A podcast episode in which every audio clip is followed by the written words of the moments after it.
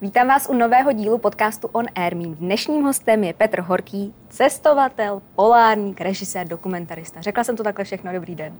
Bohatě. Dobrý den přeji. Dobrý den. První otázka. Co se vám vybaví, když slyšíte? A chápu, že to možná slýcháte často. Uh-huh. Hip, hop, hop. teď, už to, teď už to často neslýchám. Byla doba, kdy jsem to slýchával tak často, až mě to milé nebylo. Tak hip, hop, hop, no to je vzpomínka na dobu, kdy Mrtvý moře bylo ještě nemocný. To je, uh, jasně, tak je to uh, hesla.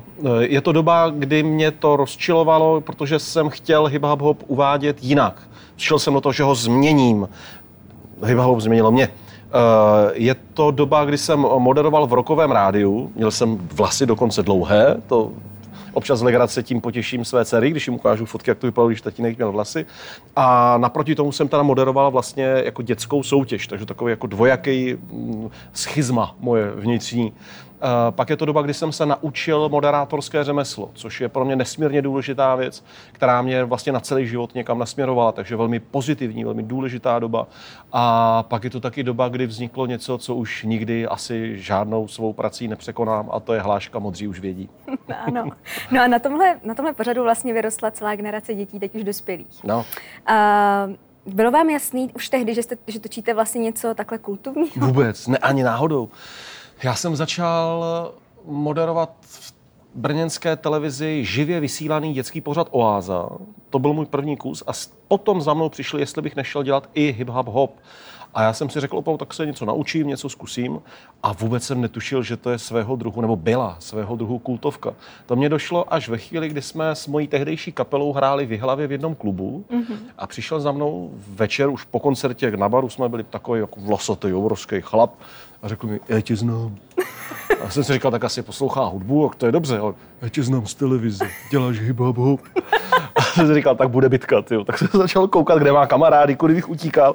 On tak rozhrnul ty vlasy ještě, říkal, my vždycky zahulíme trávu a pak to jede barevný kolečka a štěstíčko tam prší a jsem říkal, tak to je dobrý. To má mnohem větší přesah, než jsem vůbec kdy dokázal čekat. To a když teda. pak přišel ten vtip, modří už vědí, kde jsem já namalovaný s tou skobou a kdo to zná, tak ví, tak jsem si říkal, tak to opravdu mám možná na celý život. A mám. je to tam, začali je jsme to tak, tím. Je to tak. Um, kdy u vás vlastně přišel ten zlom, že jste si řekl, už nechci moderovat, nechci se věnovat moderaci, uh-huh. ale chtěl bych vlastně začít pracovat na vlastních věcech, projektech. Rok 2000, to vím velmi konkrétně, bylo to jedno z nejtěžších rozhodnutí, co jsem kdy v životě udělal. A jsem strašně rád, že jsem sebral odvahu se rozhodnout a že jsem se rozhodl tak, jak jsem to udělal. Já jsem měl velmi pěkně rozeběhlou moderátorskou kariéru, která mě strašně bavila a mě pořád nesmírně baví moderovat. Já jsem od podstaty ukecaný člověk a rád jako jsem v kontaktu s kýmkoliv, kdekoliv na světě, téměř s kýmkoliv. Ale já jsem si kolem toho roku 2000 uvědomil, že že skoro všechny, to ne, ale že spoustu významných, důležitých a schopných lidí v naší zemi znám, s velkou řadou z nich si tykám, ale že veškeré moje dílo skončí tím, kdy s odpuštěním zavřu hubu. Když to jejich dílo tady je a říkal jsem si, tak k čemu jsem, tak mm-hmm. jako nedokážu nic víc. Tehdy jsem moderování bral tak jako na lehkou váhu, jsem to bral jako, že moderovat může kde kdo, to už si teďka taky teda nemyslím. Ale přišlo mi, že toho dělám málo, že to je špatně, tak vlastně v jednu chvíli, kdy se mi ta možnost naskytla, jsem si říkal, nemám děti, nemám žádné dluhy, žádné závazky, možná už nikdy v životě ta šance nebude znovu, já to zkusím. A přišla příležitost natáčet rozhovor s Torem Heyerdálem, ke kterému uh, mě uvedl uh, Pavel Pavel, strakonický inženýr, který rozpohyboval se Himalaj. Řekl jsem si, tak já zkusím dělat to, o čem sním od malička, režírovat filmy ze světa a vsadil jsem všechno na jednu kartu. Od toho je taky moje heslo, kdo chce letět, musí skočit. Mm-hmm. Protože není možné zároveň cestovat a zároveň moderovat nějaký pravidelný pořad v televizi. To nejde. Takže jsem zrušil, co jsem dělal v televizi a řekl jsem si, a od teď teda začnu režírovat. Takže jsem pak rok vzpomínal na eh, studentská léta, jedl jsem špagety s kečupem a tak jsem fakt počítal každou korunu. Ale po tom roce se to pomaloučku začalo překlapávat a já jsem začal mnohem víc dřít na mnohem méně peněz, ale ta hlavní hodnota byla, že jsem z toho byl a stále jsem mnohem víc šťastný, mnohem víc naplněnější. A vlastně teď se mě na to někdo ptal, jsem došel k tomu, že kdybych dělal něco jiného a vydělával bych strašný spousty prachu, tak bych je utrácel za to, abych mohl dělat to, co teď normálně dělám. Hmm. Uh, takže vy jste to vlastně opravdu zaříz. Jste řekl, tady je konec, začínám úplně novou kapitolu. Bylo to jako jo. rychlý a rozjelo se to velmi rychle, to uh, vydat se na cesty a... No, tady se to rozjelo rychle, tady všude kolem to trvalo díl. Ten rok. Třeba. A rok to trvalo, než začala přicházet nějaká práce a pak roky trvalo, než jsem zlomil takové to, no jo, zas další moderátor, co si myslí, že bude dělat filmy, je, damane, co to zas bude. Mm. A než se to konečně povedlo zlomit a než prostě začaly být nějaké výsledky, kde ti říkali, to, to, to jsi fakt točil ty? jsi říkal, no, jako jo. Mm. A pracovat na sobě, dostudovat si režii a tak dále, to už pak trvalo roky. Hmm. Třeba čtyři roky, co já vím, než ten posun jsem vyroženě zaznamenal, než mi konečně přestali říkat, to je ten moderátor, co točí, a začali říkat, to je ten režisér. A, a teď už, který občas moderuje. Jasně. Uh, vzpomenete si na svoji první dobrodružnou výpravu? Ano. Uh, s tatínkem. Mně je nějakých pět let. Jsme pod skalou, kde je převis. Já na něj koukám a táta říká, vylez to. A říkám, to nejde, tam je převis. A on říká, tak budeš dělat, co ti budu říkat a přelezeš ho. Mm. A já jsem táto vyvěřil a řekl jsem si, tak já tam polezu, jak on bude říkat a řekneme si, že to nejde. A tak jsem lezl a on vždycky říkal, ruku dej sem, nohu dej tam. A říká, teď se podívej dolů a ten převis je za tebou. A já jsem zjistil, že jde přelézt převis. Mm. A je to fakt jako prazážitek, pravzpomínka a hrozně důležitá na celý život, že ledas, kdy člověk v životě narazí na nějaký převis, nebo já narazím na nějaký převis a řeknu si, ono to třeba půjde. Hmm. Moc to nevypadá, ale zkusím tam dolézt a uvidíme, co dál. No o lezení se ještě dneska budeme taky povídat. Jo, jo, jo. To jste si taky už eh, zažil no, během no, natáčení tak. seriálu, jste asi viděl spoustu převisů. Um, mě by zajímalo, kterou cestu jste si potom dopřál sám za sebe, takovou první dobrodružnou? Kde jste byl sám? Kam, kde, kam jste vyrazil sám? Pořád to zůstane v Čechách. Uh, pořád jsme v době komunismu, tuhého, nebo normalizačního, 80. roky. Já jsem ročník 1973. A od malička mě to táhlo na cesty poznávat aspoň tu naši zemi, nebo a Slovensko, tedy tehdejší Československo. Takže to jsou eh, tremské výlety. Já jsem byl takový ten poctivý tremp, co neměl nic z igelitu, nemluvil zprostě a u ohně se nepije žádný alkohol ani pivo a kdo odhodí něco do ohně, tak toho ohnivák praští holí, protože oheň je posvátný. A takže taková to opravdu uh, klasická láska k lesní moudrosti, jak uh, psal Ernest Thompson Seaton. A tam s tím pak už souvisí, ať už cesty s kamarádama, anebo i nějaké moje cesty solo tady po Čechách. A ono to v pohodě je dobrodružné i v Čechách, mm. že my jsme pro Afričani úplně stejně exotičtí jako Afričani pro nás, takže je to tady a tady, jak to člověk má nastavené. A potom už samozřejmě, když se po revoluci otevřely hranice, tak těch cest začalo přibývat nějakým mm. způsobem i ven, i do zahraničí. Když se zaspomínáte, nějaká cesta kterou byste už neopakoval, nedal byste znovu? A naopak, která, kterou byste si zopakoval rád?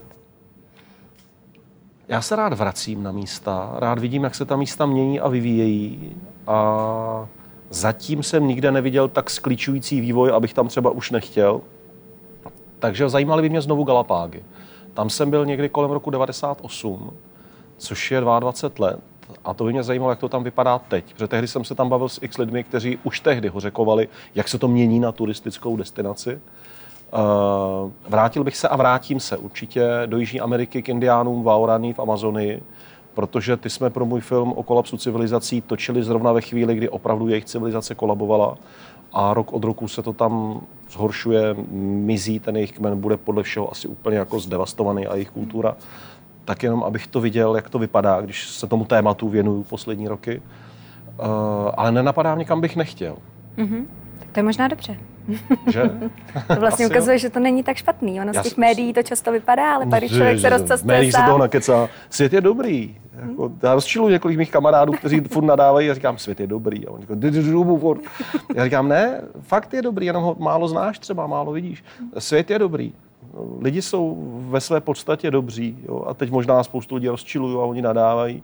Eh, jak to máte vy? Cestujete po světě? Je svět dobrý? Souhlasíte? Se krásně už přehodil tu roli toho moderátora. ne, a tak když si povídáme no jasně, spolu, no tak tady pravdu. jako nemudruju. Ať to ne, no jasně. Souhlasíte? Uh, no já právě souhlasím. A když, uh, to jsem se vás právě chtěla zeptat, když ještě vy takhle mudrujete těm kamarádům a oni pak vyrazí na ty cesty, přijdou uh-huh. zpátky a řeknou, měl zpravdu? Uh, tak ono, jako mezi chlapama se moc jako neříká, eh, front to měl správně. To ne, to ne. Někdy se stane, že třeba objedná panáka a řekne jako, jak jsem tam jel a bylo to dobrý.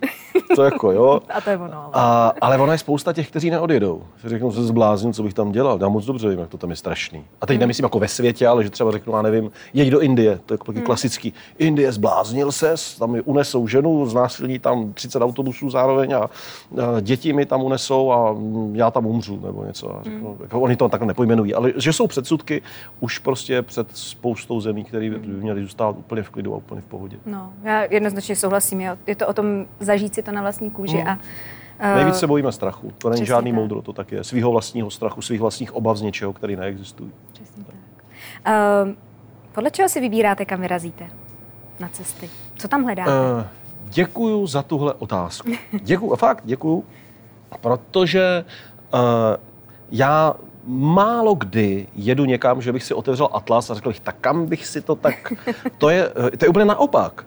Uh, jestliže Zikmund a Hanzelka byli obchodníci, kteří byli přinuceni stát se cestovateli, tak já z legrace, s velkou legrací a úctou, respektem k velkým no, Zikmundovi a Hanzelkovi, uh, říkám, že já jsem do jisté míry cestovatel z donucení. Já strašně rád cestuju, moc mě to baví, ale vždycky to je tak, že mám nějaký projekt, který mě zajímá a abych ten projekt natočil, zpracoval, napsal o něm knížku, tak mě to vytáhne do nějakých zemí. Když jsme začali točit právě film o kolapsu civilizací, tak já jsem netušil, kde všude to budeme točit. Mm. A to, že pojedeme do Ekvádoru právě k Indiánům Vaurany, to se vyvinulo postupně. Já jsem si říkal, asi pojedeme na Velikonoční ostrov, tam jsem byl dvakrát a ten vývoj tam je, tak tam bych to chtěl vidět a přesně jsem věděl, jako, co bych chtěl vidět a jak. Uh, věděl jsem, že mám nějaké věci ze Sibiře už natočený a připravený, ale jestli přesně pojedeme právě třeba uh, k těm Indiánům Vaurany, to jsem na začátku nevěděl. Takže ono, já mám projekty a ty projekty si mě někam vytáhnou. Teďka máme zase rozpracované nějaké další věci mm-hmm. a já vlastně nevím ještě, kam pojedu. Dělám, mám tu čest spolupracovat na nádherném projektu uh, v Palacké, na Palacké univerzitě v Olomouci, který se jmenuje Synofonní příhraničí. Je to špičkový vědecký projekt, který se nepoliticky zabývá uh, přeshraničním kulturním vlivem Číny a na okolní svět, na okolní státy.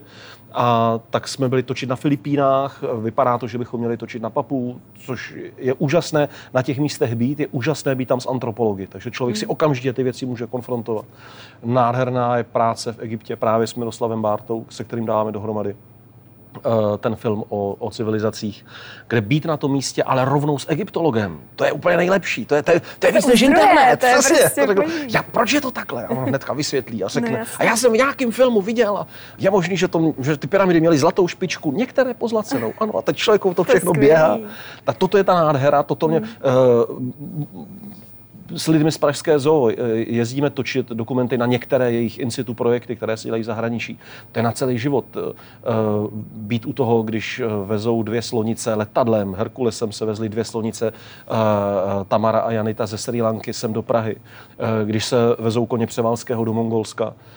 Toto jsou úžasné, obrovské věci. Mm. A mě vlastně už v tuto chvíli ten svět se tak změnil za posledních pár roků, že mě vlastně by se ani jako já bych asi úplně přestal cestovat jako filmařsky, eh, když bych měl jenom jako jet někam a tam natočit dokument o, já nevím, o ostrově Komodo. Mm-hmm. Že vlastně ti lidi už jsou všude tak nachystaní, ty máš kameru, tak zaplať. Mm-hmm. Uh, ty máš kameru, taky vypni, protože budeš o mě lhát. Lidi už mají tak, jak se spousta lidí bojí světa, tak se spousta lidí bojí médií, nebo je k ním okamžitě připravená nějak válčit.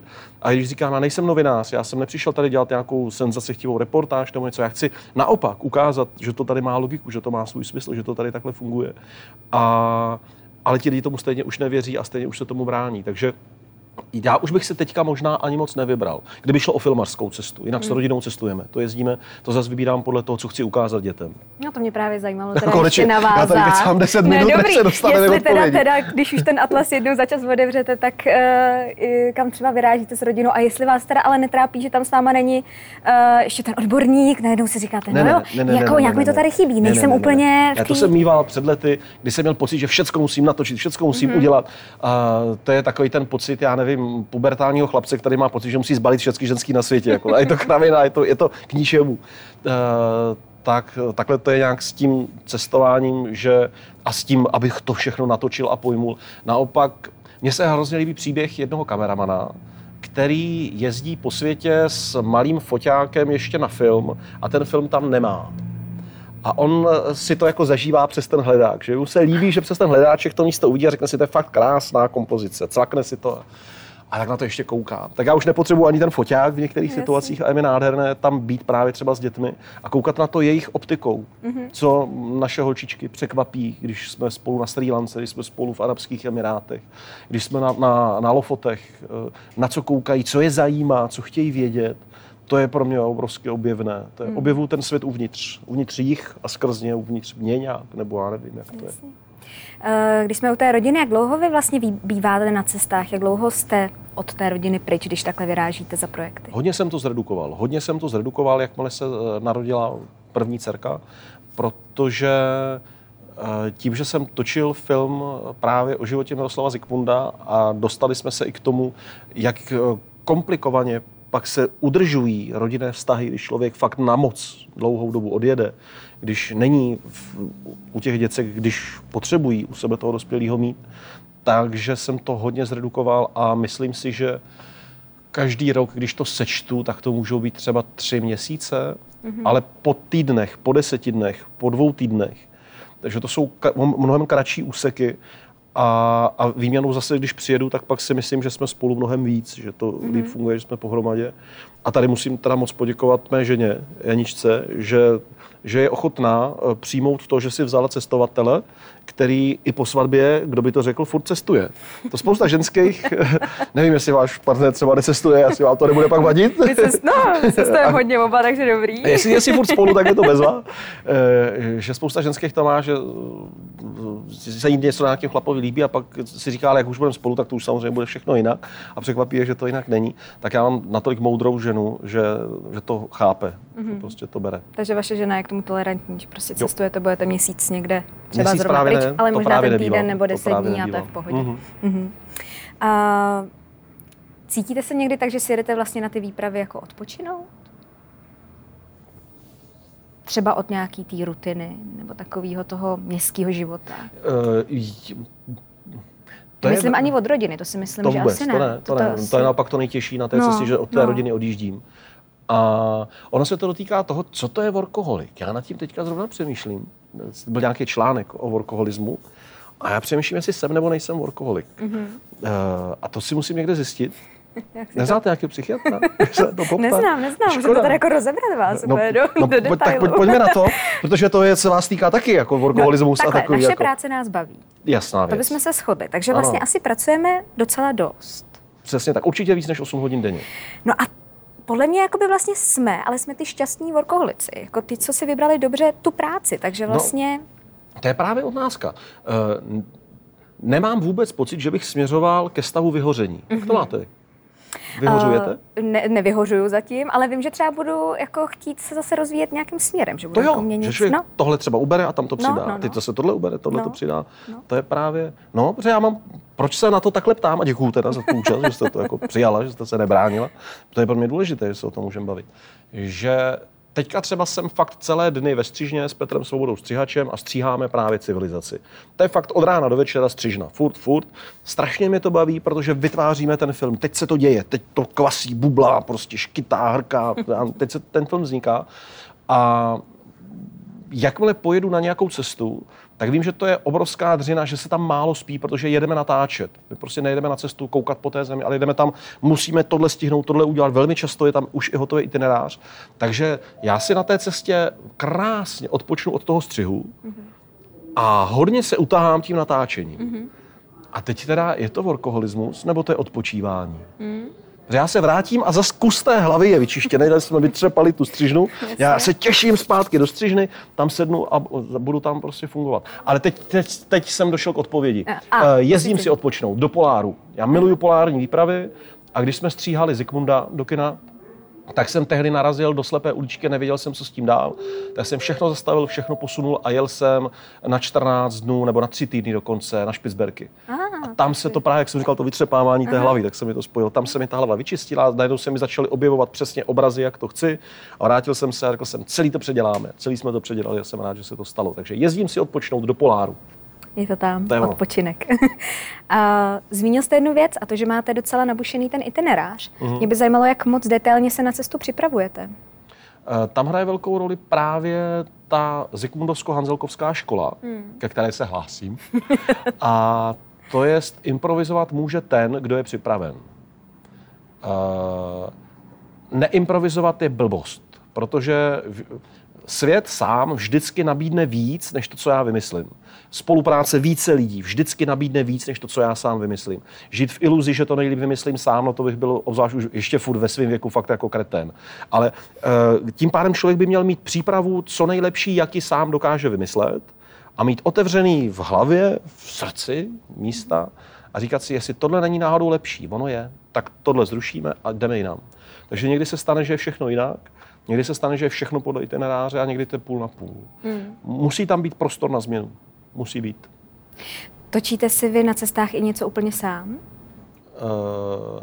Když jsme u té práce, jako něco si udělám sám, něco ne, tak mě tak Zavedl jsem s dětmi, že když jsme třeba byli na Sri Lance, kde jsou dlouhé přejezdy, tam člověk někdy v tom autě jede sice kousek, ale dlouho, takže jsme na mobil natáčeli místo, abychom fotili a během toho přejezdu jsme to společně stříhali. Mm-hmm. Takže takový malinkatý rodiny videa. A funguje to dobře, protože k fotkám se málo kdo vrátí, že by jako otevřel tu služku s tisícovkou fotek z dovolené a teď to jel jedno po druhém, to ne. A když mám v mobilu tři, čtyři videa, jak jsme byli na Sri Lance, tak to si spolu pouštíme čas od času. Zrovna včera mi takhle jako Lucinka seděla na klíně a dívali jsme se na, na, na videa, co spolu vyrábíme. A pak mám ještě jednu věc, já jsem se zbláznil. Já jsem se zbláznil víc, než o mě mý přátelé říkají, protože jsem založil YouTubeový kanál pro dospělé. Říkám tomu YouTubeový kanál ano, pro dospělé, ano. že jako to je eh, pro věkovou kategorii jinou, než je klasická YouTubeová. Já si říkám, tam přece taky někdy přijdou moji vrstevníci a starší třeba a mladší, nějaký o něco. A tak jsme začali dělat vlastně materiál pro ten můj kanál a tam jsou věci, které bych třeba do televize nebo jako, že to je můj režijní výstup, bych v životě nepodepsal ať už to jsou testy nějakých zařízení nebo nějaký krátký uh, materiály, uh, jako tomu říkám třeba prokrastinační minutka, že si člověk tak minutu podívá na nějaký záběry hezkého místa, tak to jsou věci, které bych jako do vyloženě jako profi světa nepustil. Uh, takže ten uh, můj YouTubeový kanál je takový můj opušťák. Tam já si dělám takové ty věci, jako co si, co si řeknu, že by udělalo radost mě.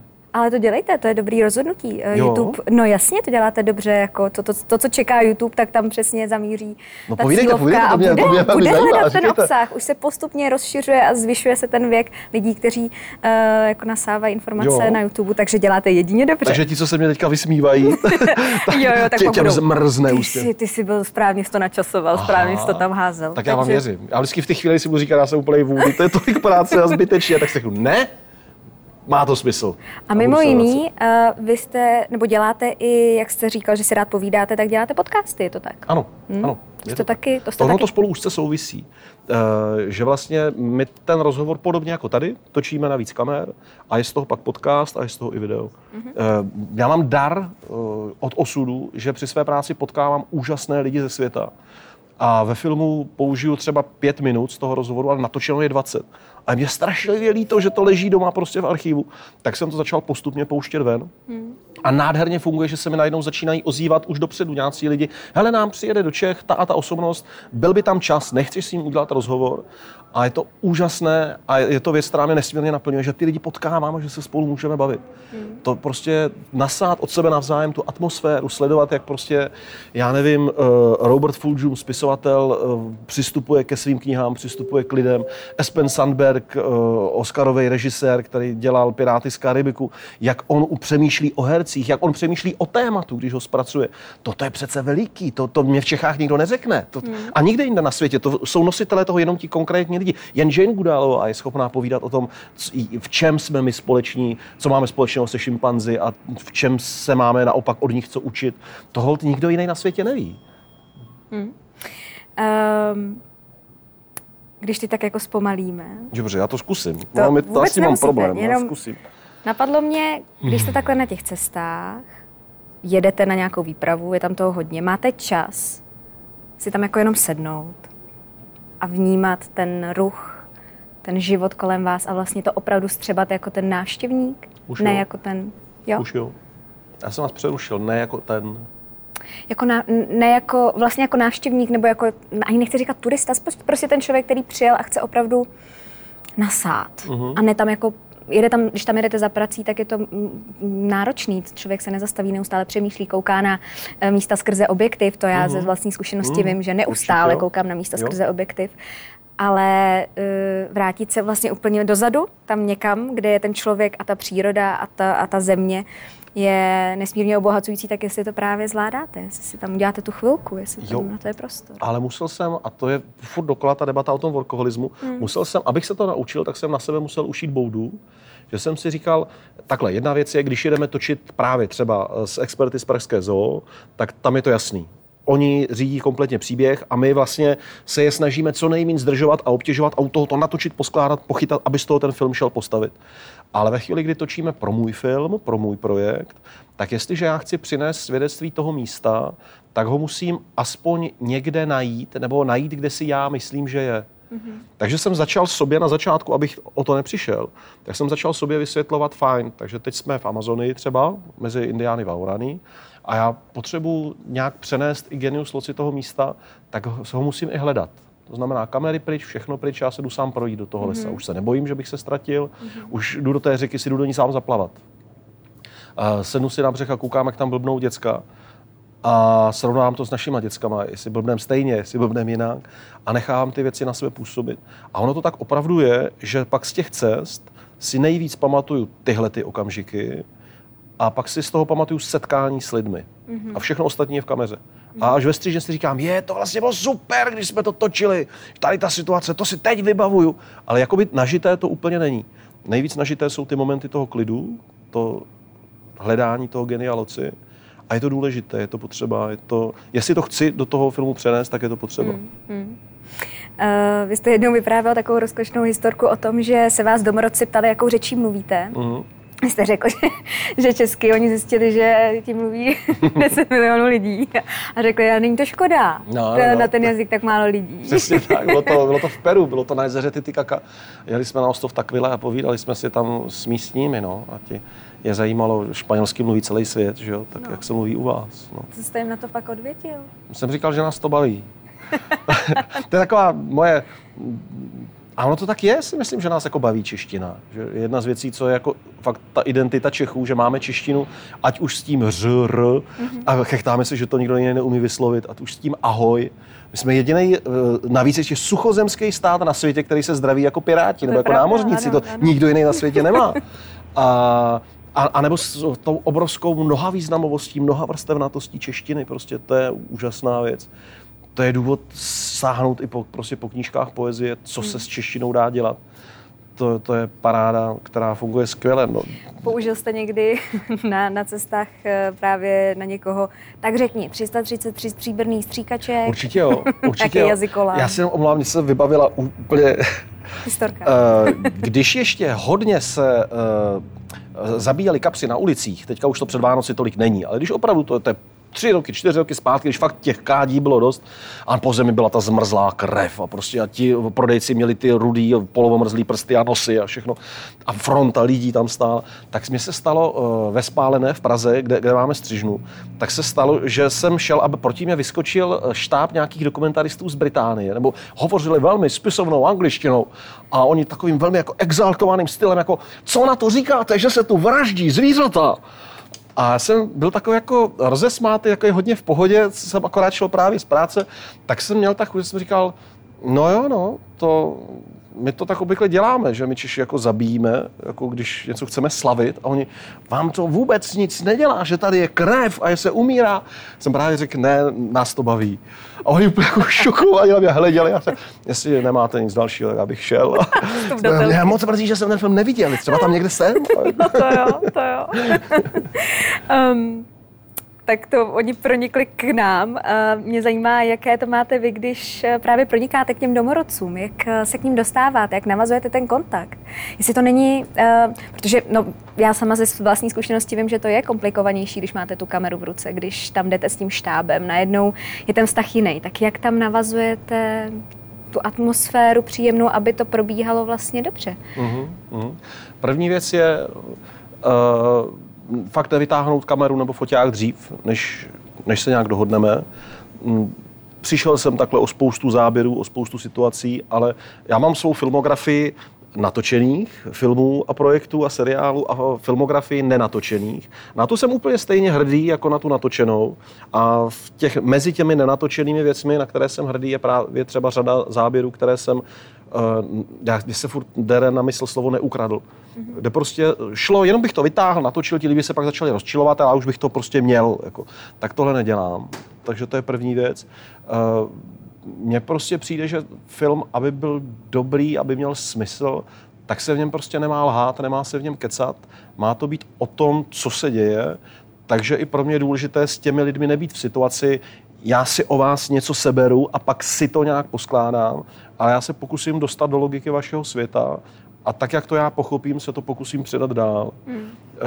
Důležitá věc je, Měl jsem to jako malý kluk, že jsem si myslel, že ti ostatní jsou blbí a my jsme chytří. Prostě po pouští chodí celý v oblečení, no to je přece kravina. A ono takhle to zní blbě, ale fakt je spousta věcí, kde člověk si řekne, eh, jako, že, že mu jejich chování přijde divný. A oni samozřejmě po generace vědí, proč to tak dělají. Oni k tomu dozráli po, mnohdy po stovkách, i po tisících let v případě křováků, desítkách tisíc let. A tak je to spíš o tom tam přijít a, a učit se to pochopit to. A ono to je pak strašná sranda totiž, hmm. protože uh, s eskimákama, eskimáci, to je úžasné, mám strašně rád Inuity, tedy, abych neříkal eskimáky. A oni stejně žerou syrové maso, je to pravda, jedí. Já jsem jedl s nima to syrové maso, takže já jsem a taky dobrý? eskimák. Dobrý, nechutnalo, bylo to dobrý. A tatarák, Spousta lidí má rádo tatarák, je to, jsme taky eskimáci. Nejsme jenom piráti, jsme i eskimáci. Uh, tak uh, s eskimákama se učit lovit ryby. Oni to umí, já to neumím. Oni je minus 20, oni jsou úplně suší v pohodě. Já jsem celý zaplantaný, mokrý, špinavý, smradlavý rybinou. Oni se řechtají, že se válí po zemi spontánně, jak malí děti. A já se řechtám s nima, protože to je strašně nakažlivá věc. A toto je úžasné. To se od nich učím. Že bych tam přišel a dělal si to po svém prostě. Mm. Do jisté míry o tom byl i kdysi souboj Falcona Scotta s Ronaldem Amundsenem. O to, kdo bude první na Jižním pólu. Ten přístup, já to vím a já to udělám, já ten svět změním. Mm. A nebo já, ať jsem jakýkoliv, tak hold, musím přijít na to, jak to v tom světě chodí a s tím nějak fungovat. Mm. Je to jeden z mnoha aspektů, ten jejich souboj lze samozřejmě vykládat mnoha různými mm. druhy. Jak se vám potom to místo opouští, když uh, přilnete k těm místním? No, rád se vracím. Rád se vracíte. rád se vracím a on mi to ten osud sám nabízí. Hmm. A miluju Sri Lanku, když jsem tam byl snad po čtvrté, tak jsem si říkal, tak teď, teď už to asi nikdy neuvidím, teď to asi naposledy. A byl jsem tam 14krát. 14 mě, ve slubi mě to nenapadlo, wow. že tam budu tolikrát. A prostě to tak je. No. Prostě některé země se mi do toho života vždycky nějak nachomí. To Albánie.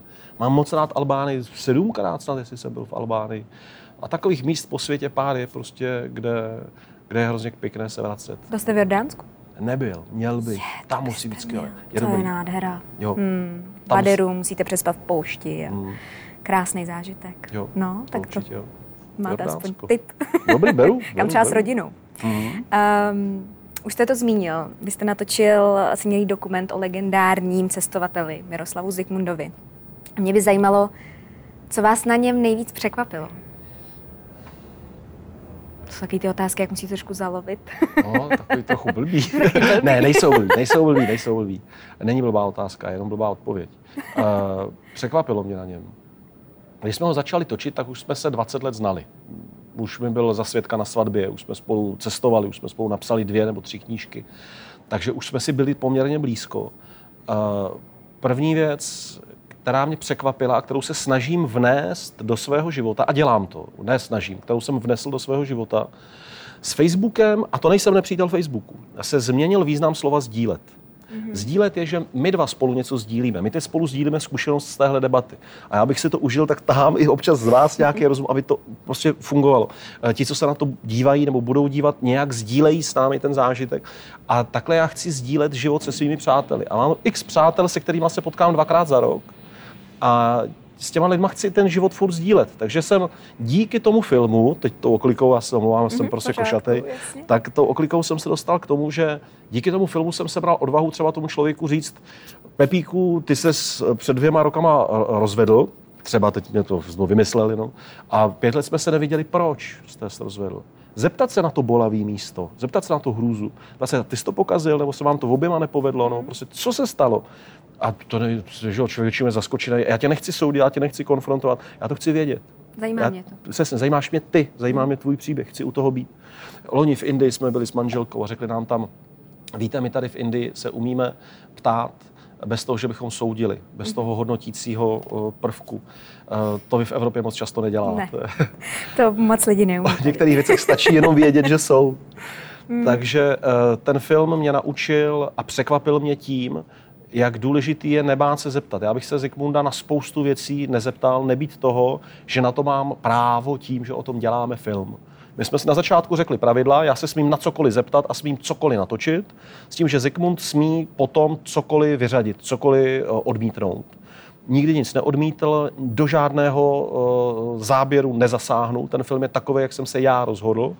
Ale to, že jsme si dali tuhle svobodu, mě nesmírně uvolnilo zeptat se i na věci, na které bych se jinak ptal těžko. Kolik jste vydělali peněz? Připadali jste si bohatí? Mm-hmm. Když jste vstoupili do komunistické strany, proč? A teď, když na to koukáte, netrápí vás to, neštve vás to? Mm. To jsou věci, to jsou otázky, které bych nepoložil. A přitom vím, kolik lidí ve vztahu k Zikmundovi a Hanzelkovi to v duchu má. Nebo řekne, a, ale prosím tě, nemysli si, komouším všechno zaplatili, za zobaní byli, to bych taky uměl. Říkal, tak máme-li dělat film o tom, jak to opravdu bylo, tak se na to musím zeptat. A jak to hmm. tam v tom filmu musí být. A najednou jsem zjistil, jak je dobře si o tom popovídat. Jsem si říkal, kurník, kolik lidí, i jako mladších, ale co prožili ten komunismus třeba, by potřebovalo někomu říct, proč do té strany vstoupili, proč je to hmm. teďka štve, furt celý život a jenom před sebou hrají a před okolím tu hru a všichni tam byli, tak co já bych tam nebyl. Hmm. Takže toto je obrovská věc, která mi to dala. A tím se dostávám k tomu, co mě vlastně překvapilo hrozně příjemně, že Zikmund nelže že se dá prožít 101 letý, zatím 101 třeba bude 110 letý, nebo ještě delší život, krásný život. Teď jsme se viděli ani ne před týdnem a ten chlap je furt v pohodě, je mu 101. To je úplně úžasný. Tak, že se ho dá prožít prostě a nelhat. Hmm. Já jsem měl věci třeba z jeho archívů dohledaných a říkal jsem si, tohle ho moc jako nechválí. Tak jsem si říkal, tak se zeptáme a můžeme si to pak porovnat. Jsem se zeptal a on mě buď řekl, hele, já nevím, ale já to dohledám. Přišel, vytáhl ten deník a rovnou to přečetl. Mm-hmm. A nebo řekl, to si pamatuju, to mě štve. Mm-hmm. To jsem tehdy udělal chybu. To jsem nepozval maminku na svoji svatbu. Celý život mě to mrzí. Řekl, páni, on to dokáže říct. A to mě až potom došlo, že ono jako nechat někoho jiného, ať točí film o mým životě, to jako vůbec není sranda. Protože to znamená, že já budu konfrontovaný i s tím blbým, co jsem v životě udělal. A to je jako obrovský dárek, co si od toho filmu nesu, že se tak jako koukám zpátky. Nebo někdy ráno, když vidím tu strašlivou hubu rozespalou v tom zrcadle ráno v koupelně, tak si říkám jako, když v tom zrcadle vidím i to, co jsem v životě zvoral, jako jsem to furt já, no jsem, samozřejmě, jinak bych to neudělal, tak co to se mnou je, co to se mnou znamená. A že je dobrý to mít na paměti a snažit se to takhle držet. Jako, že se to nehraje na to, teď udělám takovou jako sviňárnu, ale to pak budeme dělat, jako že se nestalo, že ne. Že je lepší si to aspoň před sebou v té pravdě držet. Mm. Já mám problém. Já jsem učitel původně vystudovaný. A to mám nějak v sobě zjistit, já jsem prostě mudrland. Strašný kazatel, prostě furt něco vymýšlím, jak co platí. To nemáte S tím se nedá nic dělat. já se omlouvám, prostě promiňte, jestli to někomu vadí, já se omlouvám. Nemůžu si pomoct. Prostě někdo to nějak má, ne, někdo třeba musí furt zpívat, já si netřeba, furt ze všeho vymýšlím nějaký souvislost. Mě by zajímalo ještě mm, ve spojitosti právě s Miroslavem. A jestli vám nechybí uh, třeba ten nebo vám jako nechybí. Spíš, jestli si neříkáte, že byste chtěl zažít vlastně to samé, co on, což si myslím, že má většina cestovatelů, kdy nás to napadne, poznat ty místa, když tam ještě nikdy ne, nebyl. Jinak. Jak to bereme teda My jinak? musíme, musíme uvědomit, že teď to poznáváme tak, jak to ty generace po nás nikdy neuvidí. Aha. My máme svoje Zikmundovský teď. On měl svoje Zikmundovský tehdy Aha. a my máme teďka naše a teď. A co to je teď? Uh, to teď, no to je ten svět, který se tak opřekot giganticky rychle mění. To je, uh, řeší se, uh, já nevím, kdy se přesně toto bude vysílat, ale teď zrovna reálně v těchto dnech se řeší světová epidemie koronaviru COVID-9, nebo jak se to jmenuje předtím SARS bylo ještě před vznikem Facebooku, to je rok 2003. Mark Zuckerberg s partičkou to založil roku 2004. A teď najednou ten Facebook ukazuje, jak jsme schopni komunikovat v reálném čase všichni na celém světě a tak se pani, panikaříme všichni. Prostě jako. a ten svět, tohle je obrovská změna světa, že toto prožívat je prostě neuvěřitelné dobrodružství. To je neuvěřitelné a to nikdo po nás nezažije. A hod, to naše dnes je krásné, pokud si ho krásné uděláme my. A krásný to pak může být v těch představách, pokud si to budeme vymýšlet a budeme to říkat jiným a ti po nás si budou říkat, je, tak takhle hezký bych to taky chtěl zažít. No ne, je to takový, jaký to uděláme. Mm. Takže Zikmund s Hanzelkou zažili ten svět nějak nádherný, nějak děsivý, když cestovali po druhé světové válce. Oni byli v severní Africe, když tam byly prostě ještě spousty pozůstatků po válečným tažení severní Afrikou. To nebylo jako radostní cestování. A, a teď zpětně to je hezký, teď zpětně to je krásný. Tak je potřeba si uvědomit takový to jako, že to dobrý je teď, naše dobrý je teď. Mm-hmm. To je, já mám jednu přednášku, která se jmenuje Filmování v mizerných podmínkách a je to vlastně jako o tom, co jsem kdy po světě za život, kde různě točil. A ta začíná tím, že říkám, že eh, osud člověku většinou splní jeho sny.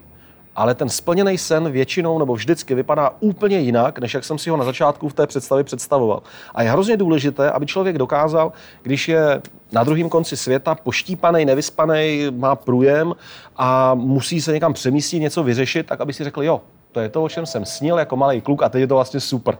Jako když Halibarton napsal z potápějící se lodi, e, nemáme kormidlo, zlomil se stěžeň, kolem je strašná bouře, přál bych vám, abyste tu mohli být se mnou. To je ono, to je, to je ono. A jak vy vnímáte, když už jste zmínil ten internet, eh, právě teda, co vy vnímáte na tom dobrýho, vzhledem k tomu cestování, eh, že takhle rychle putují informace? Protože na druhou stranu jednoduše se k ním můžeme dostat, jednoduše můžeme nasát, jaký to tam je, co se tam jí, jaký jsou tam domorodci, nejsou tam, la, la, la, la, la. Ty hmm. informace jsou strašně rychlí. Vlastně všichni už tam byli, všichni už to viděli, všichni už si to nafotili. Mimo jiný turismus uh, pak vypadá, jak vypadá, třeba, že lidi si jedou očkrtnou. No, už mám i tohle Instagramové okénko Tak jsem tady byla, tak, jsem ale už jako jasně. jako mizí ten zážitek. To tak... paráda na Islandu, tam člověk jde o 50 metrů jinam, než je to Instagramová fotka, tam je lidu prázdno. No, no, není, tam je klídeček. No, no. Tak co vy, co vy vnímáte na internetu dobrýho? Aby jsme, aby jsme nezapouštěli se do tohohle, ale vy jste řekl, uh-huh. teď, teď je dobře, teď je tady dobře. Tak co je dobrýho internet cestování v tomhle smyslu? Ta možnost té komunikace je přece úplně úžasná. My jsme byli s rodinou ve Švýcarsku, já jsem napsal, eh, posnul jsem fotku, napsal jsem, teď jsme tady, jestli někdo máte čas a malý děcka, pojďte někam spolu na kafe. A fakt se mi ozvalo několik lidí, s některými jsme se potkali, mohli jsme si povídat o tom, jak tam žijí. Do dneška jsme v občasném kontaktu. Je to paráda, že o sobě víme, tak fakt jsme se takhle díky Facebooku potkali. Uh-huh. Eh, to, že se dají dohledat informace, ale i třeba respondenti do filmů, to je úžasná věc. A nemusí to být do filmu. Pokud kohokoliv něco hrozně moc baví, jsem si jistý, že kdybychom, já nevím, se eh, surfujete, Jo, takový věčný, věčný začátečník. Jo, tak kdybychom hmm. si řekli, chceme surfovat a chceme surfovat na Waikiki, a tak bychom začali psát, neznáte někoho na Vajkiky, kdo nás tam bude učit, prosím vás, pomozte nám. Tak se to přespojuje a najednou tam vypadne na konci nějaký člověk, který řekne aloha, přijďte, zkusíme to prostě. Jako. Většiný začátečník, těch tady mám každý rok spoustu, to zlomíme. A jde, tohle je nádherná věc a je důvod s tím pracovat. Eh, mně přijde úplně jako stupidní, když se lidi snaží vytvářet iluze, Přišel jsem na tu pláž, kde přede mnou žádný běloch nebyl. Všichni si na mě museli sáhnout, protože takovou kůži neměli. Jej, dáma, ne. Oni to všichni ví a ví, že to ten turista má rád, tak si na ně šahá a on si pak dělá fotku a dělá ty posty. Naopak, koukejme se na to, prostě teď jsem mezi indiánama, kteří přiběhli z lesa jenom v bederní roušce a mezi tím, co se převlíkali do těch adidasek, tak jsem se jich zeptal, uh, proč, proč byli jako v bederní roušce a oni řekl, no tak v tom lese by se to roztrhalo. To, tohle je současnost, tohle je realita. To samý tvrdit o tom, že Indie je země plná chudých lidí, no to je kravina. Uh, Indie do budoucna bude, už teď je to jedna z nejsilnějších ekonomik světa. To je dynamický, obrovský svět sám pro sebe. Tak koukejme na tu nádheru, co se tam děje. Přestaňme používat slovní spojení rozvojová země. To je blbost, to budeme my možná za pár let, takže nás celý ten ostatní svět předběhne. Takže Eh, toto si myslím, že i ten internet umožňuje, že kdo chce tu informaci získat, jak to opravdu je, tak se k ní může nějak dostat. Bohužel, co je zklamání s internetem, to je o tom, že ty splněné přání jsou vždycky jiné, než jak se člověk představoval. Na začátku, když se internet na začátku 90. let rozšiřoval opravdu jako masově, tak bylo takové to, konečně přijde doba, kdy pravda bude dostupná všem. Jo, Ona pravda dostupná je, akorát kolem té pravdy je milion lží a blbostí. A jaký má pak člověk poznat? Jak to máme vyfiltrovat? Že jo, zlatovláska. Všechny mají ty princezny ten bílej mm. laňtuch a není mužka, která by nad ním lítala, aby to člověk věděl. Mm. Topíte se v tom, tady v těch informacích? Uh, já si myslím, myslím, že ne. Protože mám to štěstí, že se můžu velmi často zeptat odborníků. Mm-hmm. Mám tu možnost číst v angličtině takže se dostanu k více jazyčným zdrojům. V ruštině jsem tam pochytím, ve španělštině jak takž, takže v některých věcech jsem schopen se dopídit. Ale je tam velmi důležité to, co třeba říká český ekonom eh, Filip Matějka, eh, že člověk, eh, když těch informací je moc, tak je začne strukturovat intuitivně, mm-hmm. tak je potřeba si říct, aha, v tomhle tom je mi ukradený, jestli budu mít jasno, tak to vědět fakt nemusím a je mi to jedno. A jenom spíš budu přemýšlet, komu věřím z lidí, kteří se k tomu vyjadřují a zda jsou k tomu kompetentní. Ale třeba v tom a v tom jasno chci opravdu mít, na to se zaměřím, tam si informace dohledám, tam si udělám svůj názor. Netvrdím, že budu vědět, jak to je, ale udělám si svůj názor. Protože jinak eh, to všichni jsme rozumradi, spolu my dva můžeme hodinu mluvit právě o koronaviru a pak si rozebereme dějiny Evropy po druhé světové válce, co se tady všechno mělo dělat dělat jinak. A budeme se taky oba opírat o nějaké nesmyslné citace někde nějakých článků. V tomhle to mi poučíme sledovat uh, retoriku různých politiků po světě. Jak se to dá hezky používat, obracet, převracet, jak, jak se s tím dá prostě pracovat. No. Ale jsem přesvědčen, že ta pravda, nebo aspoň uh, podněty pro kritický úsudek se dohledat dají. Jenom to chce práci. Mm-hmm. Já bych se teď chtěla dostat k seriálu, který jste natáčel s Lescem Adamem Ondrou, mm. který teď běží v české televizi. Jak složité pro vás bylo natáčet takovýhle seriál takovém prostředí na skále s klukem, který neustále překonává rozumím, sám rozumím sebe? Otázce, rozumím. Uh, je, byla to úplně jiná práce než do posud, protože tam člověk potřebuje natočit to lezení a tím pádem najednou tam jsou dva kameramani na lanech, kteří musí tam, fouká vítr, tak to s nimi tam mlátí, ty šutery, oni musí točit toho Adama, jak tam leze. Uh, jednoho kameramana ze spodu, případně já jsem buď nahoře nebo dole, nebo úplně u stěny a točím nějaký další záběry do toho Petr Juračka s dronem. A to všechno musí být nějak koordinované, nějak prostě v nějaké logice vzájemně to musí fungovat, protože samozřejmě ten kameraman na laně taky občas musí popolést, když leze, tak v tu chvíli netočí, co když v tu chvíli Adam spadne, uklouzne, nebo naopak doleze, to všechno musí fungovat, tam musí být perfektní hodinový stroj těch lidí, kteří tam jsou. Uh, takže v tomhle to bylo velmi nové. Protože ono pak i ve střižně je spousta materiálů ze čtyř, z pěti kamer a to všechno se musí vůči sobě se skládat, a aby se v tom člověk vyznal, aby se z toho nezbláznil. O tom by Svobodák mohl vyprávět, střihač, který v tom teda prošel jako velkou džunglí a dokázal to. Uh, takže v tomhle to je určitě jiné. Pak to bylo pro mě jiné v tom zadání. Já jsem dostal, já jsem, to je projekt České televize Brno, kam jsem já byl přizván jako režisér, takže jsem dostal zadání. Zadání znělo, nesmí to být uh, jenom o lezení, musí to být napůl o lezení, napůl o Balkánu. Já jsem říkal, že se zbláznili. To, ti, co chtějí lezení, budou naštvaní, že tam je Balkán, ti, co chtějí Balkán, budou naštvaní, že jim tam ten borec na laně prostě někam leze. A oni řekli, ne, ne, to už je na tobě, to už vymysli. Jsi režisér, vzal jsi to, tak uh, surprise me, impress me, říkají američani. Tak, tak, tak, tak se snaž. A já jsem na to šel přes Adama, jako přes člověka, a tak se snažím, a jak ty situace neinscenuji, tak jsme se snažili vytvořit nebo potkat se uh, v situacích, kdy prostě Adam je v interakci s místními lidmi, s místním prostředím. A je to prostě zatím ty čísla, reakce a odpovědi a hodnocení vypadají, že jsem lesce neurazil, a, nebo co já, ten seriál, že lesce mm-hmm. neurazil a že ten uh, projekt sděluje něco, co má smysl jako vidět a zažít. Když se projekt povede, tak to jsou všichni dobří, a když je zvoraný, tak to je chyba režiséra, takže to je... Inspiroval jste se někde, protože já jsem mm-hmm. třeba viděla film Free Solo, mm-hmm. který mě hodně zaujal. Bylo to moc dobře natočený na to, že mě vůbec mm-hmm. právě to Jimmy téma Chin, nezajímá. který točil Free Solo, natočil film Meru, ten si dejte, ten je taky nádherný. Ten je možná i v něčem lepší než Free Solo. A Free Solo je krásný film mm. samozřejmě. A inspiroval jste se někde, že jste nasával právě inspiraci z tohohle oboru, z těch mm-hmm. a filmů přímo, který jste mu věnoval? No, s Pepou Šimunkem Horolescem vozíme do Čech světovou tour filmů z kanadského festivalu Banff, což je každoročně taková ukázka toho nejlepšího, co se na světě v outdoorovém oboru natočí. Takže já vlastně eh, každý rok vidím eh, set já nevím, 30 filmů, eh, které jsou špičkové právě o tom horolezení. A já jsem si pak až zpětně uvědomil, že to zadání, které mi přikázalo, že to nesmí být lezecký film, tak mě vlastně osvobodilo.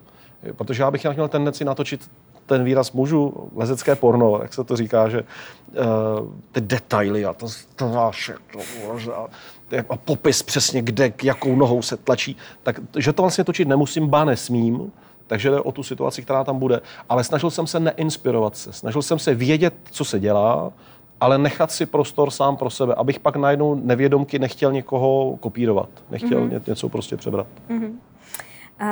Um, já se vás na závěr zeptám na jednu takovou hlubší otázku, protože ne. vím, že... Se na to napiju. Vy uh, připravujete, a letos už to bude venku, film uh-huh. o krizi civilizace. Nezva. Dáte mi a... hodinku? Abych to tak stručně. uh, mě by zajímalo, Vlastně ono, myslím, že ta odpověď bude klidně i jednoduchá. Uh, ona je to trošičku už sama odpověď o sobě. Je každý z nás odpovědný za tento svět? Uh, to je, vy jste se připravovala dobře, opravdu klovou dolů. To je, uh, děkuji za to, že jste se na to připravila, protože to je uh, otázka, která v sobě nese hromadu souvislostí. A když jsem točil právě v Amazonii, tak se mi moc líbilo, že Uh, že ti amazonští indiáni s iniciačním obřadem dospělosti přijmou zodpovědnost za celý svět. Dospělý člověk přijímá odpovědnost za celý svět. A jsem se jich ptal, oni v životě neviděli semafor třeba, že já jim říkám, vy jste přijali zodpovědnost za New York? Jo. Možná jsem říkal, víš vůbec, co je New York, frajere? Za Prahu, za zácpy, tady jako na magistrále, jo. Za to, jaký bude víno na Jižní Moravě, ano. A to je úplně jako parádní přístup ke světu, mně se to strašně líbí. A já jsem si s ním povídal dál a říkal jsem právě, a co náčelník u vás, jak to? A říkám, ten je samozřejmě odpovědný za celý svět. Říkám, no to u nás, mně přijde, že náčelníci, co vedou ty naše kmeny v Evropě, vůbec v tom západním světě moc odpovědní za celý svět nejsou. A on mi na to krásně odpověděl. On říkal, a řekl jim někdo, že jsou dospělí? A já od té doby vždycky, když vidím, jak si potřásají těma rukama před těma světlama a mikrofony, tak si říkám, kluci, jestli vy náhodou víte, že, že už jako nejste kluci, jo? už jste dospělí. Takže uh, myslím si, že spousta chlapů O ženských nevím, jak to je, ale ve chvíli, kdy ženská prostě otěhotní, ve chvíli, kdy ženská přivede na svět dítě, eh, nebo začne už si myslím přemýšlet o mateřství, tak ta příroda to tak nádherně udělala, že vy začnete dospívat. Vy začnete ten svět chápat opravdu v souvislostech, že, to, že, že ta budoucnost je kus mé odpovědnosti, že nějaká musí být. My chlapi mohli jsme zaměření na ten výkon a pak člověk vidí právě ty nedospělý typy. Takže u chlapů si myslím, že by bylo hrozně dobře, kdyby tátové nezapomínali svým synům někdy říct, teď jsi dospělej. Nebo jestli toto zvládneš, já jsem tady, abych ti pomohl, tak už budeš velký chlap. To už znamená, že už k tomu světu přistupuješ jinak. A e, že by to bylo hrozně dobře. Že to je jeden z léků na případné choroby světa. Připustit si, dokdy ještě dospělý nejsem a pak už si říct, a teď už teda jo. Hmm. Možná jeden z léků, jak prodloužit tu dobu, než ten kolaps teda... No, jo, jo, jo. než ten kolaps teda To tak určitě, dorazí. to ano. Nemusí Petře, být kolaps. Já vám strašně moc děkuji za rozhovor, za váš čas. Eh, za vaši tvorbu. Přeju, ať, vám, ať se vám daří, ať se vám dobře cestuje a ať vás to neustále baví, protože je znát z toho, jak povídáte, že tomu tak je. Díky moc, děkuji. Děkuji moc. A vám posluchačům uh, chceme ještě říct, že si můžete poslechnout skladby od uh, našeho hosta, stejně jako od našich dalších hostů, takže stačí zabrouzdat na Spotify Letiště Praha a já se na vás budu těšit příště.